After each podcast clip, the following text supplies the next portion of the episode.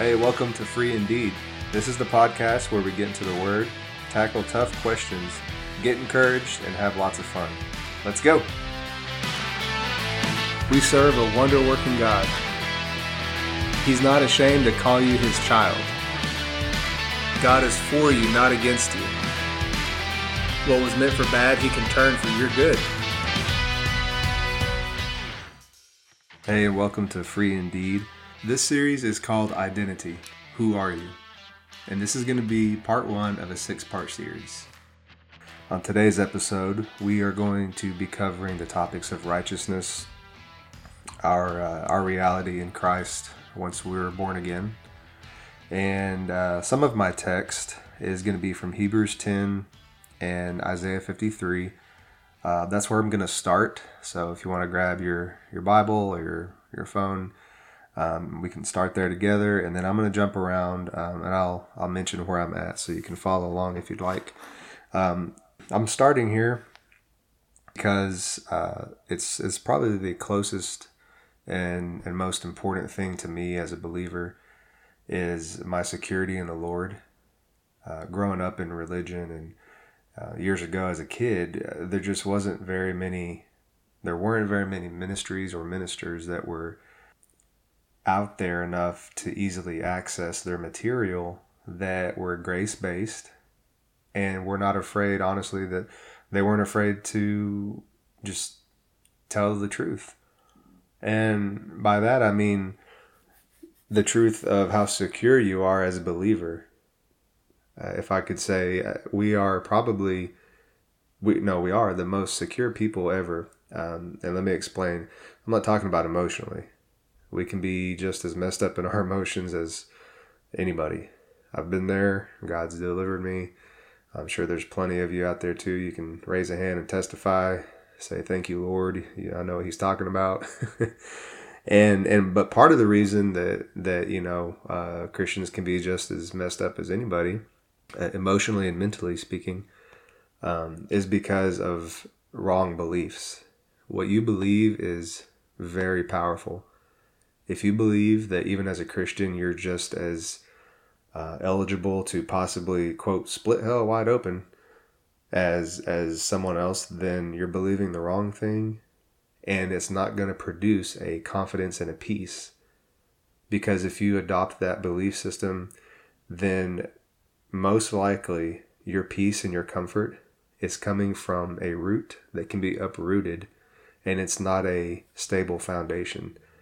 Your belief and your rest and your trust is probably in your performance and whether or not you have confessed everything up to date. And it's probably based on the time span that you're not sinning. And as long as Jesus doesn't come back in between your states of not sinning, then you'll be okay.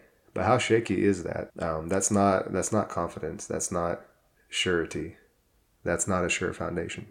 So today, we're going to be starting in Hebrews 10, and just let me read some of the text. For the law, verse 1, Hebrews 10, verse 1. For the law, having a shadow of good things to come, and not the very image of the things, can never with those sacrifices which they offered year by year continually make the comers thereunto perfect. It's talking about back in ancient times with the Hebrew children, the nation of Israel. They had to make sacrifices for their sins. They had to offer bulls and goats and turtle doves and all kinds of different animals. You can go back to the Old Testament and read in Leviticus and different books there. We'll cover more stuff like that later on, the specifics. But they had to be covered by the blood of someone, something, because they were not their own representatives unto God. It was the priesthood. And it was the blood of something else. And if I could pause really quick, even in the Old Testament, you can see so much mercy from God, even as hard as it would have been. If you're a Christian and you understand how arduous it would have been living in the Old Testament times, there's still a ton of mercy and grace, because think about it. God wanted a sacrificial system so that He could still have a people. If He exacted vengeance and the payment of our sins from us, humanity as we know it would have ended a long time ago. God is not interested in just wiping us out because we mess up. If that were the case, I wouldn't be here, you wouldn't be here, the world wouldn't be here. There would be no people to even judge because it would have ended a long time ago. So anyway, moving on to verse 2. For then would they have not ceased to be offered, saying, if that system really perfect, if I could offer a bull because of all of my sins or something, turtle doves or a goat, whatever, and that was good enough to justify me forever, make me perfect before God, and finally I can have a good relationship with the Lord from now on, then this is saying, wouldn't that have ceased to exist? Like, wouldn't it be one and done, right? Because the worshipers, once purged, meaning once and for all, and we'll get more into that in a minute, because the worshipers once purged should have no more conscience of sins. Think about it. Think about what God is implicating here. The implications are there. He is thinking of a sacrifice system where you are not the one that needs to be sacrificed or pay for your own sins. He's trying to find a way, and he did through Jesus. He has found a way to make one sacrifice forever so we can be purged of our sin, purged of our filth, be new, be clean. Think about when you clean something and it's really clean. It's like it never happened, right? It's like it never got dirty, within reason. And it says the worshipers should be purged and have no more conscience of sins. So on top of being purged and cleansed, God is not interested in us constantly thinking about sin, and not just the sin you committed and feeling guilty all the time for it, but he wants to get us out of this mode of thinking that, my relationship, your relationship with God is all about sin. Think about it.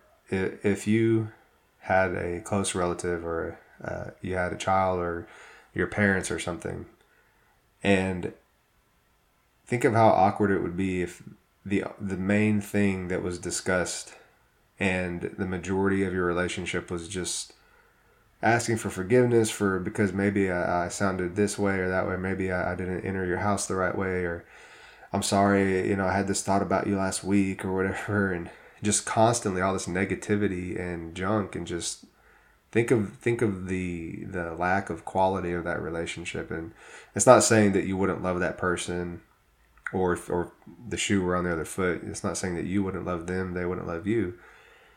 But think of how limited and repressed that relationship would be. And as much as you may love them, it's like, you just bless their hearts. They don't get it. I love them. It's okay. And, we don't have to talk about everything they've done wrong all the time. There's way more to this relationship than that. Okay. So moving on. Verse 3, but in those sacrifices, there's a remembrance again made of sins every year. So the fact that they have to keep doing this is a reminder to them that you haven't been perfected. It's a limited thing. You have to do it. It's tit for tat. It's a sacrifice person, a sacrifice every year. And I think there's even like weekly sacrifices, and also like anytime you did something, hey, had to go find some birds, had to go find a goat or a cow, bring it to the priest, get covered, and then you're good again. But it's like, think of how awful it would have been if you had like a dirty thought or something on your way home from the temple of making a sacrifice. You're like, well, I'm glad I kept a pair of doves in my pocket because I knew this was probably going to happen. I have to go right back up there and get cleansed again.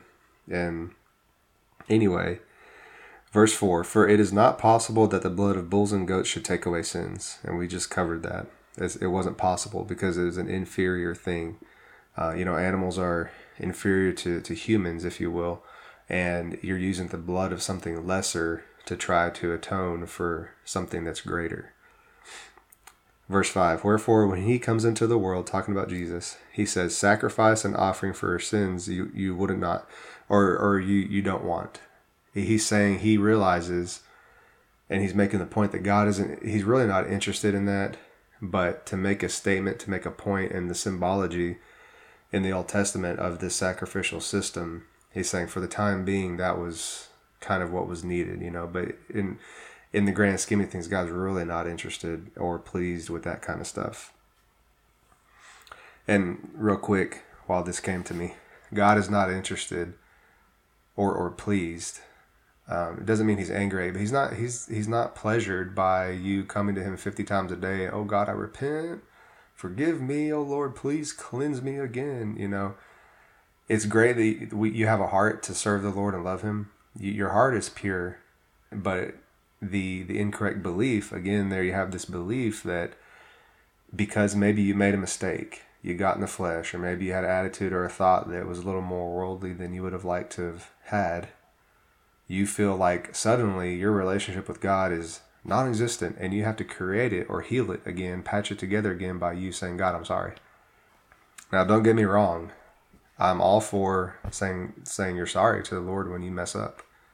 But it is way more encouraging to know and healthy and healing to know that, you know what, I'm going to say I'm sorry, and Lord, I really am. And even if you end up saying, God, forgive me, just because it helps you express, you know, you are sorry. But just so you know, you're already forgiven once and for all by the one sacrifice of Jesus. And I'm about to read that here. And God loves you, and he's already paid for all of your sin. So you don't have to be freshly forgiven. There's no fresh forgiveness, if I could say that. And don't let that phrase, you know, ruin your theology or anything. You get forgiven for your entire lifetime of sins the first time when you get saved. And you spend the rest of your born again life being a forgiven person, a forgiven creature. If we can do a deep dive later into the Greek and Hebrew, I like that. I use Blue Letter Bible a lot. If you go into the Greek, the word forgiven is like in that verse it's talking about, it's like a state of being. You're in a state of forgiveness. Just like you're in a state of being human because you're in this body, you're in this world, you're a human being. The state of your existence is a human being. The state of a Christian is a forgiven being. You can't be any less forgiven than you can be any less Christian, and vice versa. If you're forgiven, you're a Christian. If you're a Christian, you're forgiven, and that's just it. The thing that needs to be adjusted and fixed and healed, whether it's multiple times a day, a week, a month, whatever, it's your conscience that needs healing and cleansing constantly, because our mind is not renewed.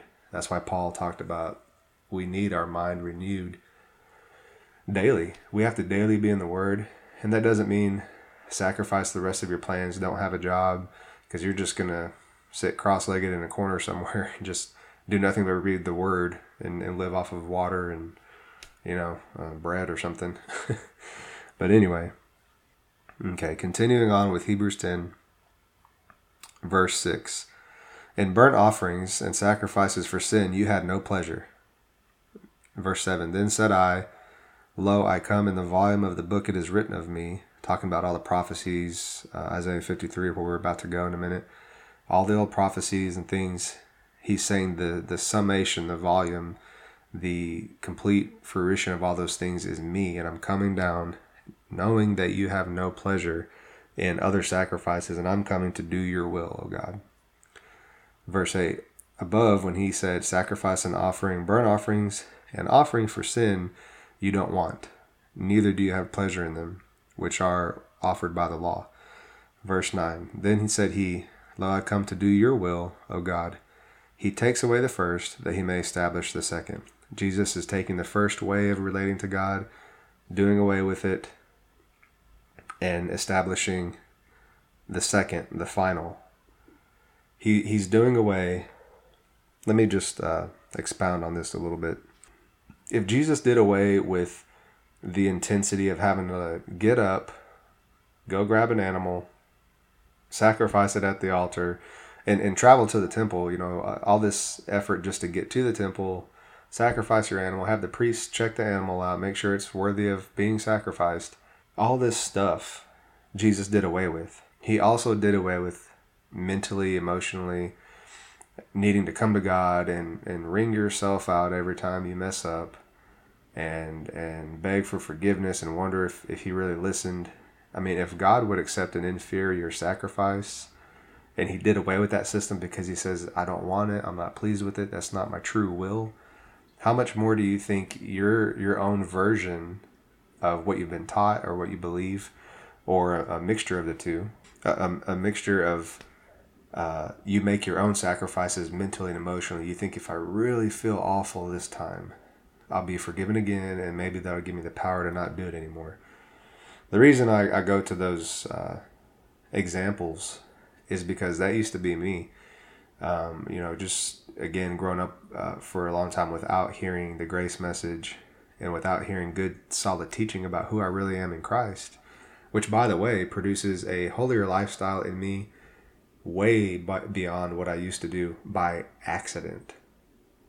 Meaning, on my worst day, when maybe I'm tempted to just, and do whatever I want because I'm upset or hurt or I feel like the world is unfair.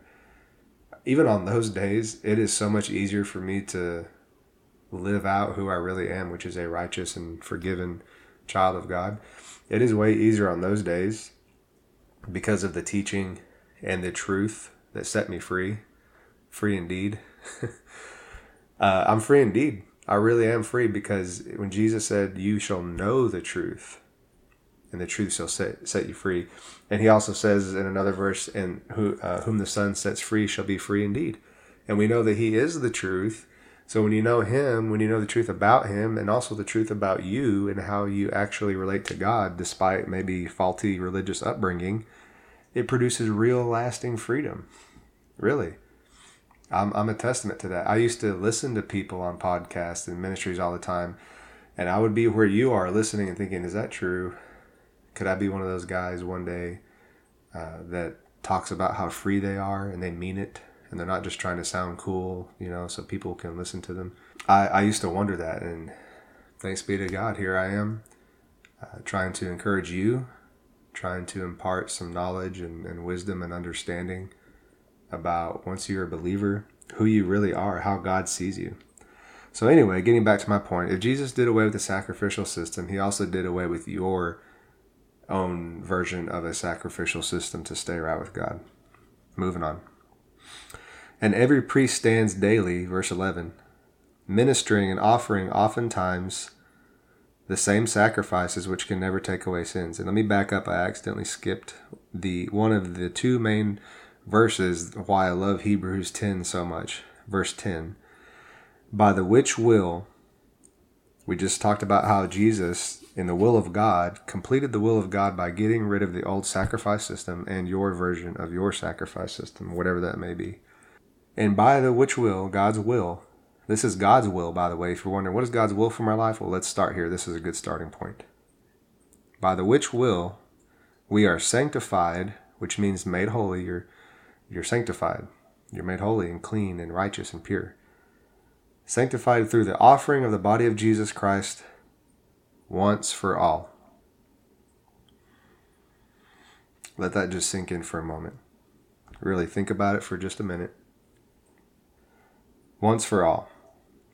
The will of God has been completed once and for all concerning your righteousness, your identity, your destiny, where you're going when you leave this world, whether you're here for the return of Christ or you pass before his return. God's will has been completed in Christ once and for all. And his will, it starts out with you being made acceptable and righteous and holy. I'm not saying you're not a god, but you're made clean and acceptable before God. And we know that God only accepts holy and righteous things, right? It seems like everybody has that built-in knowledge. God is holy. He's pure, he's righteous, he's just, and therefore to be part of him, to be accepted in his kingdom, to be pleasing before him, you would have to reflect those same attributes, right? So it's cool, it's amazing that he starts with this here, that he starts with making sure you are as acceptable before him as he is, because true righteousness and holiness can only come from him, right? So if you have true righteousness and holiness, where did it come from? God. Pretty simple if you just let it make sense like it does.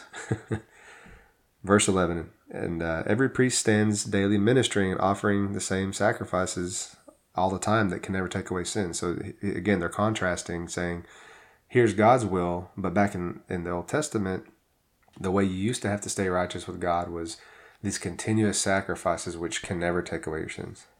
Verse 12, but this man, talking about Jesus, after he offered one sacrifice for sins forever, again, there's that eternal stamp.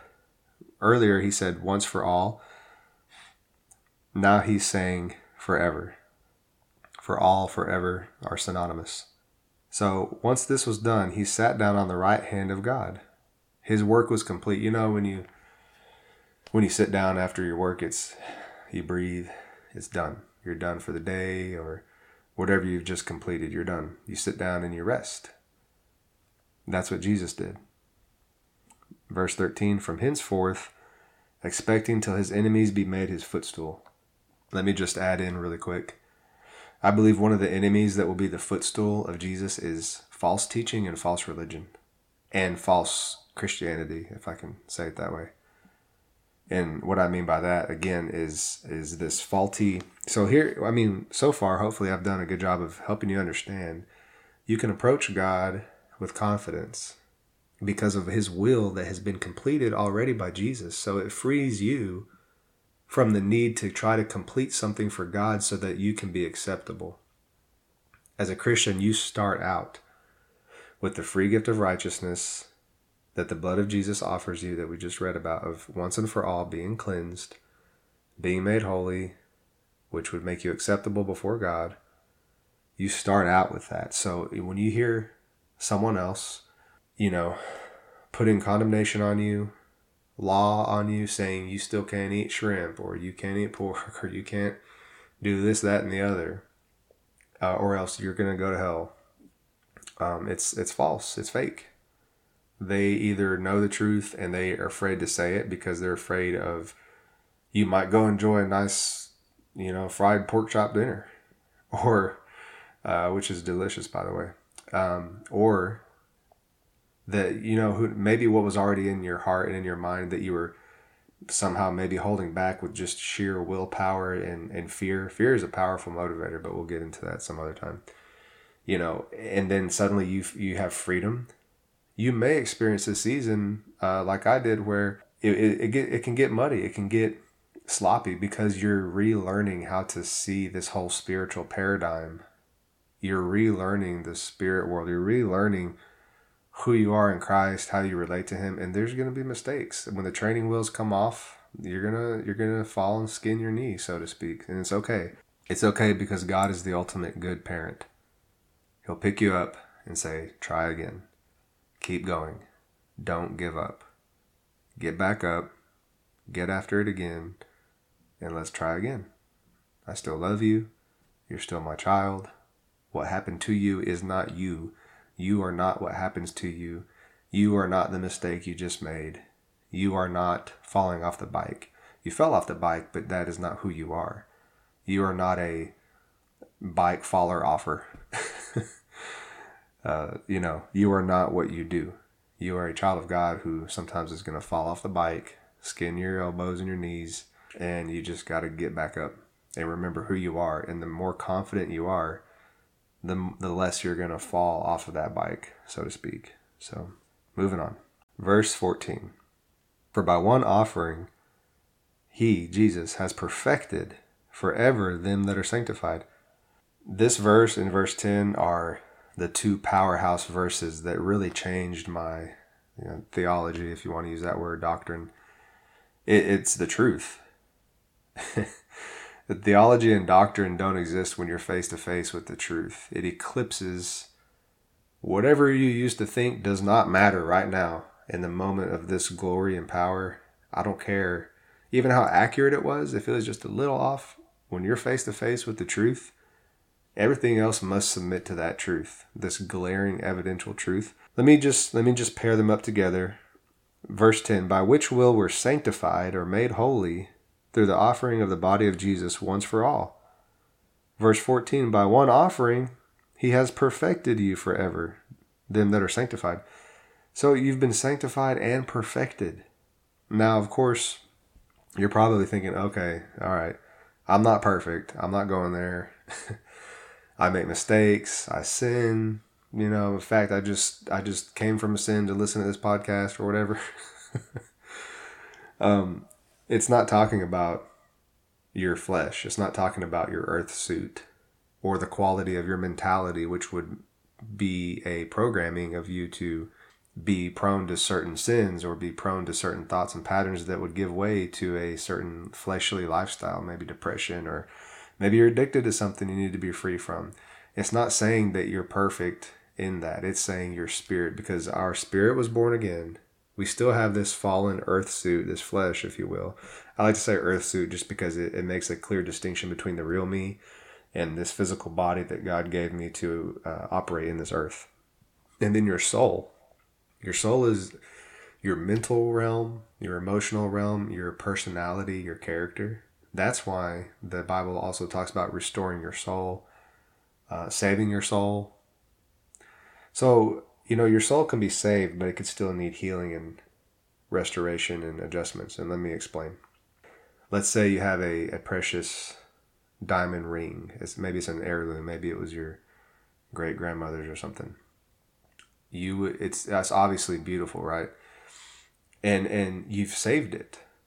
It's safe with you. It's yours. You have it nice folded in a nice, you know, jewelry cloth and locked away in one of your special cabinets or something, or drawers rather.